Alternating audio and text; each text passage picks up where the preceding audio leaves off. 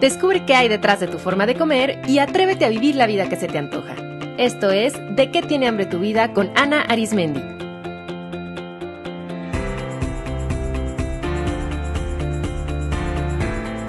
Este es el episodio número uno, ¿Por qué siempre tengo hambre?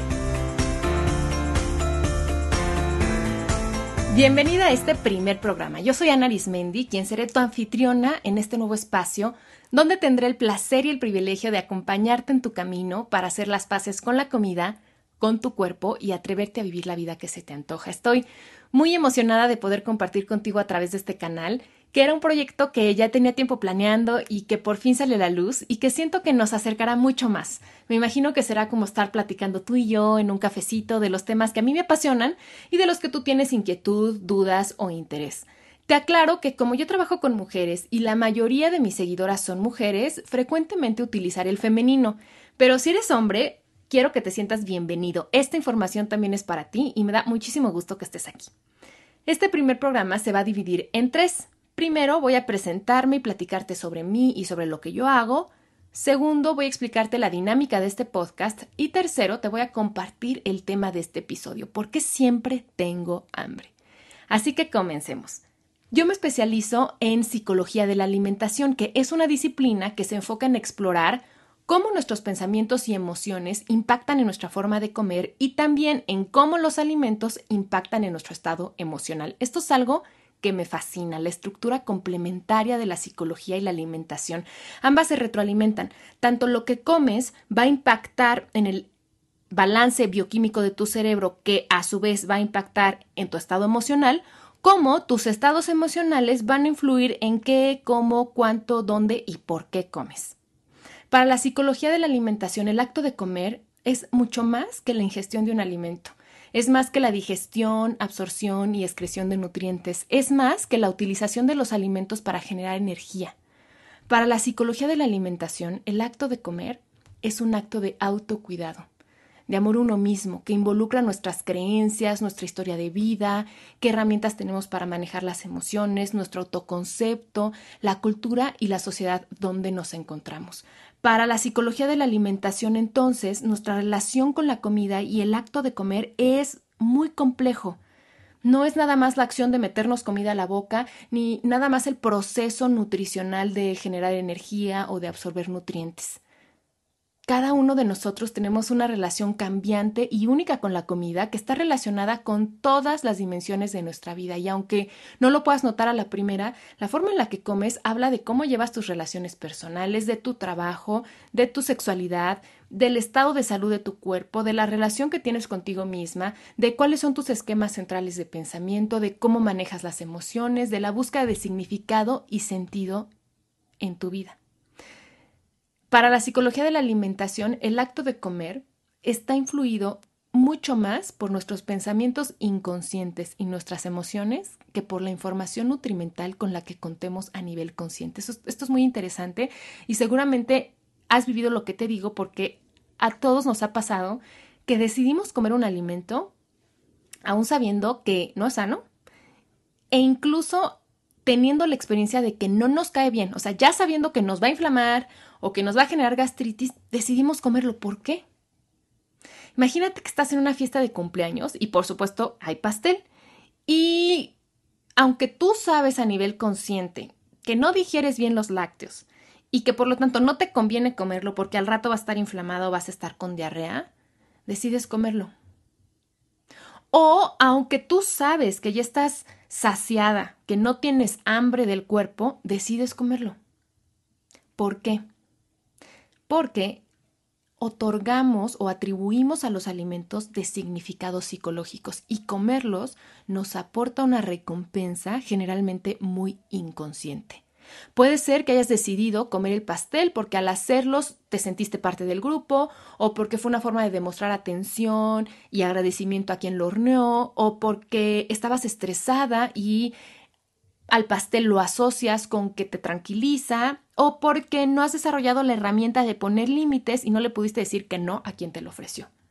Entonces, la psicología de la alimentación se da cuenta de cómo entran en juego todos estos pensamientos y todas estas emociones al momento de decidir qué comer. O sea, comer no es nada más eh, ni un acto nada más de, de sobrevivencia que hacemos automático, ni tampoco es nada más como la absorción de nutrientes. O sea, nuestra relación con la comida es muy compleja y por lo tanto es una ventana para conocer cómo pensamos, nuestras emociones y nuestras necesidades. Y tu relación psicológica con la comida, que eso es algo que a mí me encanta y me conmueve, es por lo tanto una vía de autoconocimiento, un vehículo de crecimiento personal si tú así lo decides. Y explorarla es una oportunidad para crecer y transformarnos. Me encanta pensar que nuestro plato de comida es como un espejo que nos refleja. Si te detienes a observar sin juicios, simplemente con la curiosidad de querer conocer y comprender cómo comes, entonces vas a empezar a descubrirte a ti, a ti misma. Tristemente hasta ahora la psicología y la nutrición han estado prácticamente desligadas. Desafortunadamente, los nutriólogos no cuentan con la capacitación para abordar estos significados psicológicos que le atribuimos a la comida y que contribuyen en gran medida a que las personas no puedan seguir un programa alimenticio. Y ciertamente hay muchísimas dietas que están totalmente desbalanceadas y que son muy restrictivas y que por eso es muy complicado seguir, pero también es cierto que muchísimos nutriólogos son excelentes profesionales que diseñan programas alimenticios balanceados, personalizados, y aún así las personas no pueden apegarse a ellos. Y no es tampoco porque las personas no tengan fuerza de voluntad, sino porque la comida nos aporta ciertos beneficios psicológicos que si no los hacemos conscientes y aprendemos a manejar de otra forma, pues estarán repitiendo y presentando constantemente. Y por otro lado, también desafortunadamente, la inmensa mayoría de los psiquiatras y psicólogos no tienen conocimientos de nutrición. Sería fenomenal que de lo primero que se preguntara en una historia clínica fuera qué come el paciente, porque en ello pueden estar claves importantísimas de sus desbalances mentales que se pueden corregir haciendo cambios en su alimentación o diseñando un programa temporal de complementos nutricionales. Estoy convencida, y no solo yo, sino que hay ya muchos estudios científicos de los que les platicaré más adelante, que comprueban que ciertos cambios alimenticios pueden ayudar a lograr un balance bioquímico en el cerebro que contribuya al tratamiento terapéutico y que coadyuve a los medicamentos psiquiátricos si es que se necesitan. ¿Sabías que un factor para el desarrollo de la ansiedad es la deficiencia de ciertos nutrientes y que esto se puede revertir con cambios en la alimentación? ¿O que se puede reducir o incluso eliminar la medicación para la depresión haciendo cambios alimenticios y llevando un tratamiento temporal con complementos nutricionales, o que mucho del origen de tus antojos incontrolables son desbalances eh, de nutrientes en tu cuerpo que se pueden corregir. Entonces, el hecho de que psicología y nutrición aún se encuentren muy desligadas es causa de la frustración de muchísimas personas frente a su peso, a sus conductas compulsivas relacionadas con la comida, a sus obsesiones y miedos, a sus antojos, a su inapetencia, a su depresión, y también es causa de la frustración de muchos profesionales de la salud que están entregados y con una total vocación de servicio tratando de apoyar a sus pacientes, pero no logran hacerlo de forma completa. Así es que esta nueva disciplina de la psicología de la alimentación surge justo para crear ese vínculo que tanto hace falta entre los alimentos, la mente, el cuerpo y las emociones. Yo de hecho entré a este fascinante campo justo por una búsqueda personal, porque yo no encontraba ni en la nutrición ni en la psicología por separado la respuesta a mi propia relación disfuncional con la comida y a mis episodios de comer compulsivamente. Y fue hasta que tras hacer estudios profesionales en psicología y en nutrición y acudir a muchos cursos, certificaciones, leer libros, conectar con ciertos maestros, pero sobre todo hacer mucho trabajo interno, que pude encontrar la relación entre ambas, irlas fusionando, hilando, primero para comprenderme, sanarme y transformar mi relación con la comida, pero después a través de mi propio camino surgió mi pasión por compartir este nuevo enfoque que yo he ido creando, diseñando y moldeando con otras personas. Así que heme aquí con toda la alegría y el entusiasmo para compartirles lo que he aprendido desde mi experiencia profesional y personal. En la psicología de la alimentación utilizo varias herramientas de diferentes propuestas psicológicas y nutricionales, todas orientadas a que reconectes con tu cuerpo, aprendas a escucharlo, habites las emociones y sepas qué hacer con ellas, comprendas cómo funciona tu mente, aprendas a nutrir tu cuerpo de una forma intuitiva, amable y con el objetivo de sentirte bien a nivel físico y emocional, a que hagas las paces con la comida y con tu cuerpo, a que resignifiques tu historia con la comida y aprendas a cuidar de ti. Algunas de las corrientes y herramientas que yo utilizo son mindfulness, terapia cognitivo-conductual, terapia dialéctica conductual, emotional brain training, coaching, terapia neuronutricional, comer intuitivamente, entre otras. Estas son las principales. Y la forma en la que apoyo a las mujeres en este fascinante proceso de descubrirnos, conocernos y crecer a través de nuestra relación con la comida es impartiendo talleres vivenciales tanto de forma presencial como en línea, a través de terapia grupal y consulta individual, a través de los artículos de mi blog, de nuestras conversaciones en redes sociales de las que siempre aprendo mucho y me divierto, y ahora a través de este podcast. Pueden encontrar todos mis servicios en mis páginas de que tiene hambre tu vida.com y anaarismendi.com.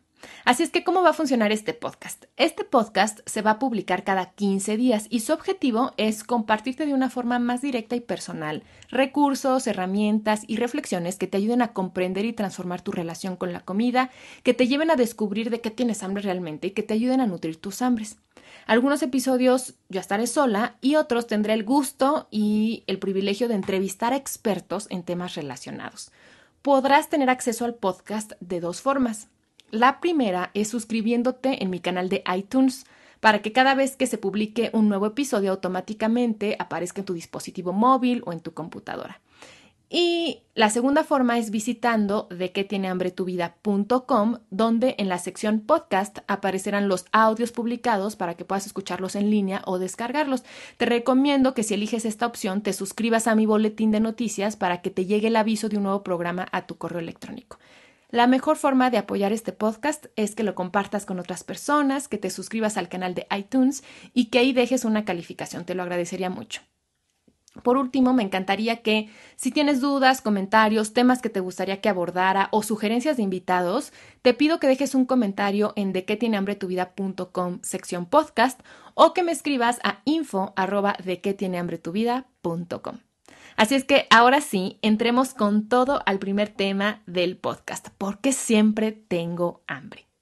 ¿Te ha pasado que parece que no tienes llenadera? Todo el tiempo tienes esta sensación de que algo falta, de querer algo, de querer comer, de tener ansiedad. Hoy te voy a explicar qué significa que siempre tengas hambre. Y vamos a empezar definiendo qué es el hambre. Convencionalmente se define al hambre como la sensación que indica la necesidad de alimento o las ganas de comer.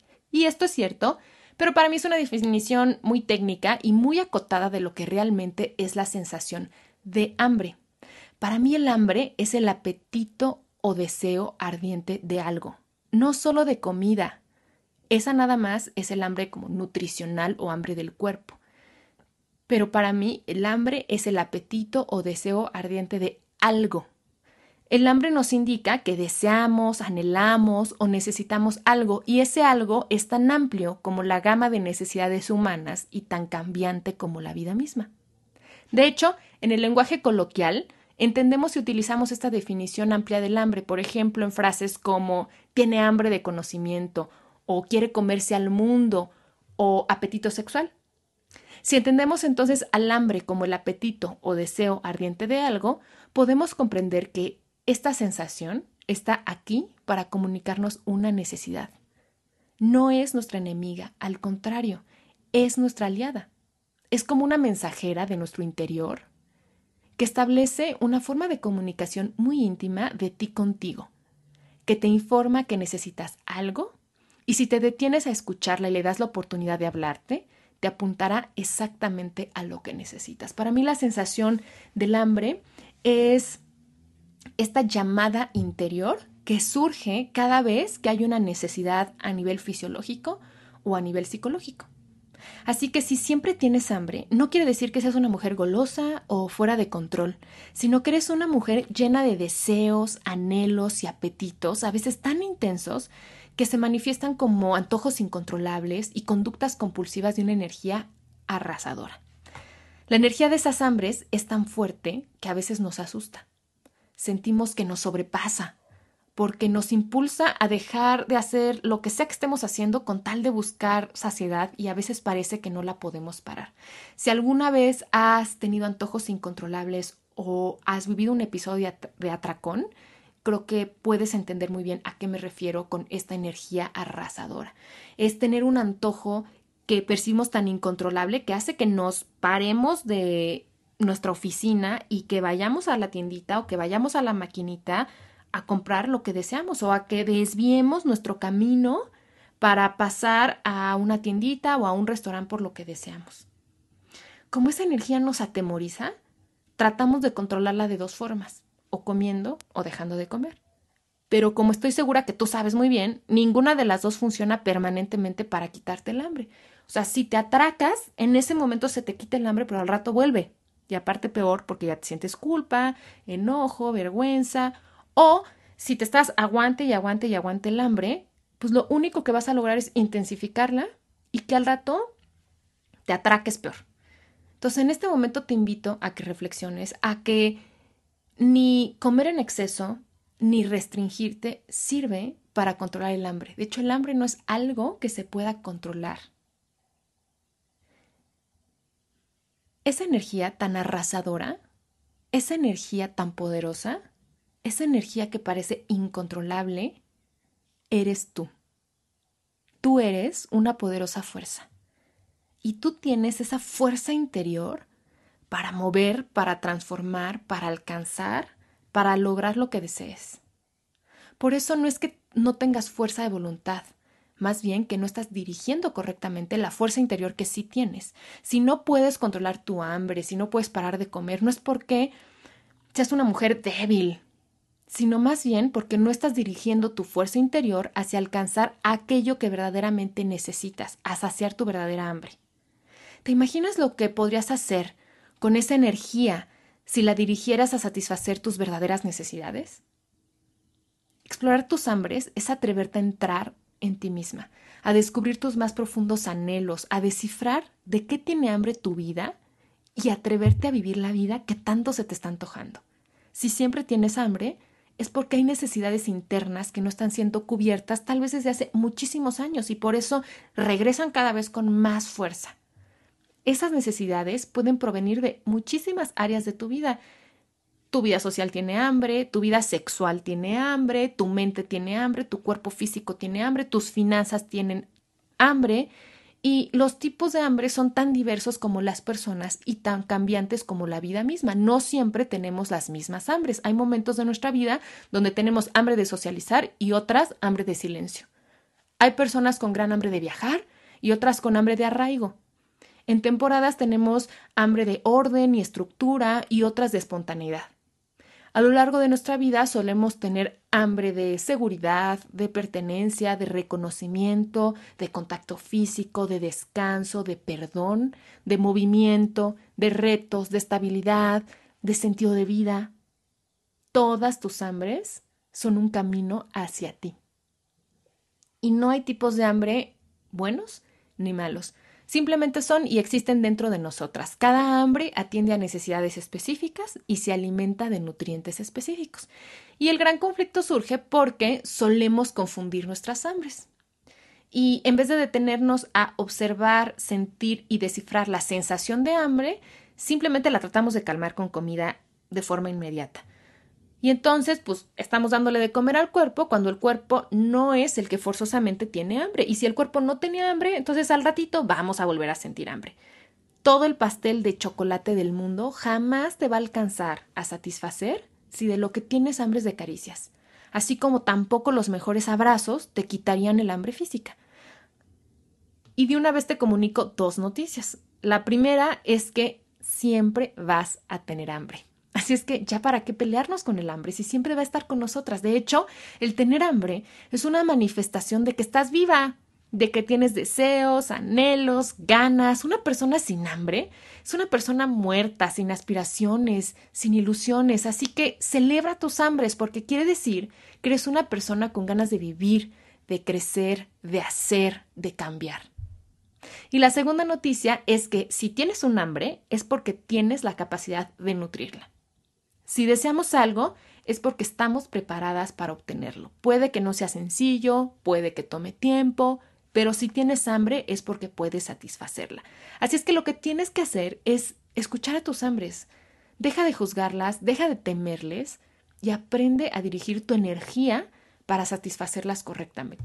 correctamente.